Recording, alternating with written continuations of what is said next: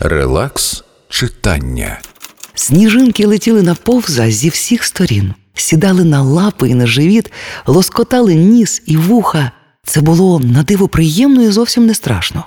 Повзові стало так радісно, що захотілося бігти їм назустріч. Мартіно, це сніг. кричав він і бігав довкола зайченятка. Він підстрибував, падав, котився, перевертався, вставав і біг знову. Повзове щастя було таке справжнє і сильне, що Мартіна, дивлячись на нього, сама почала реготати. Мар'яна Прохасько і Тарас Прохасько. Хто зробить сніг? Релакс читання.